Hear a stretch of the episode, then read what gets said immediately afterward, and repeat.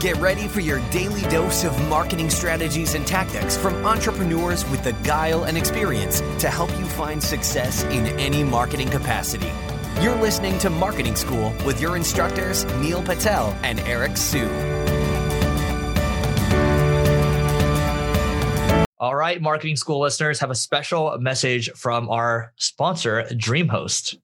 If you want to rank higher on Google, you want to make sure your website loads super fast. Check out DreamHost. Not only is their solution super affordable, it'll make your website load faster, and they have amazing tools and support for your business to ensure that you grow and succeed. Welcome to another episode of Marketing School. I'm Eric Siu. And I'm Neil Patel. And today we are going to talk about first time paid advertising tips for marketers. Neil? If you're a first time advertiser, the first tip I'll give you is take whatever Google, Facebook, uh, Microsoft, Bing right, their reps tell you with a grain of salt. I found that they're not really that great in almost all cases, even if you're spending like a hundred grand a month or a million a month. The reps that they give you suck like the advice that they give you in most cases just gets you to spend more and make less money. Like I haven't met one rep that was amazing. I've even had them take me out to lunch because some of these accounts I was managing are doing well over like 10, 20 million a year in spend. And still, the reps that they give you suck and they don't know what they're talking about. But if you're just starting off, don't spend a lot. Spend like 50 bucks, 100 bucks, $500 and see what happens. Also, go Google like AdWords free credit, Bing free credit. A lot of them will give you a few hundred bucks for free. Use that, test stuff out, and then go from there. Yeah, and what I will say, I mean, when I first started learning this stuff, it can be really daunting, right? So um, I remember when I first started learning AdWords, I found this course called the Brad Geddes Advanced Guide. I'm totally butchering his last name, but Advanced Guide to Google AdWords or AdWords Fundamentals, I think. And it was a course. Uh, this is a long time ago, maybe seven years ago or so. Um, there's a bunch of videos that I could watch um, to basically learn um, how to do Google AdWords. And he basically explained everything very succinctly, right? So there's a lot of courses out there.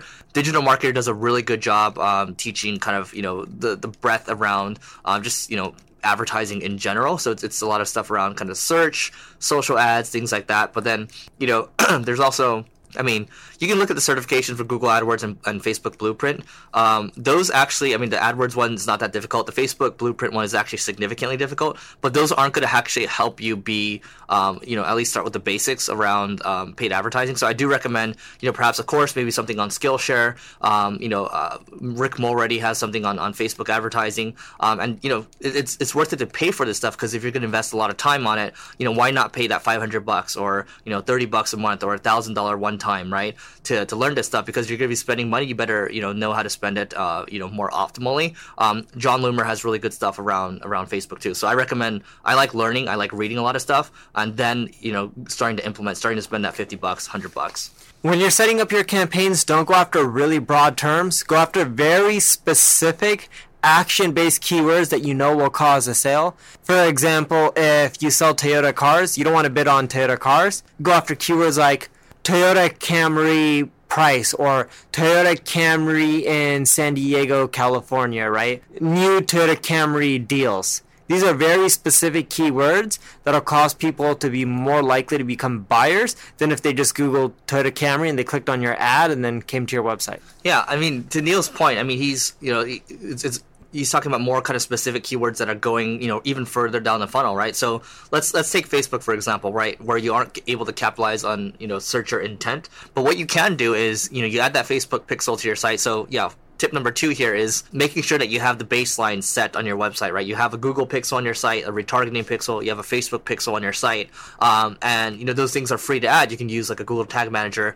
Listen to one of our, our old episodes on on that. Um, but basically, you know, you're able to retarget people that have visited, you know, uh, you know, a section on your site. So, for example, if you run a marketing agency, somebody that visits visits a service section on your site, or you know, they filled out filled out a free consultation form, you can track those people and then run ads towards people that are lower in your funnel. That way, um, you know you're spending less money and you're targeting people that have a higher propensity to buy to take an action uh, versus trying to go too broad in the beginning, right? Because what Neil's talking about right now is yes, Facebook and Google they want you to spend a lot of money, they want you to go broad. You know they're not going to help you with um, you know laser target things um, again because you know you spend more money broadly, it's going to help their stock price. So you start with middle of the funnel to bottom of the funnel, get them to take an action there because th- that's your lower hanging fruit first. Uh, think about that in the beginning, especially with uh, social advertising and also with, uh, with with search too. Last tip for me is make sure you have a funnel with upsells and downsells. I don't care what product you're selling. Try to have things that can allow you to monetize the user in many ways. Reason being is paid ads are expensive now. So the chances are if you're just starting off, it won't be profitable for you unless your conversions are fine tuned. So a good way to help uh, hedge this is adding upsells and downsells.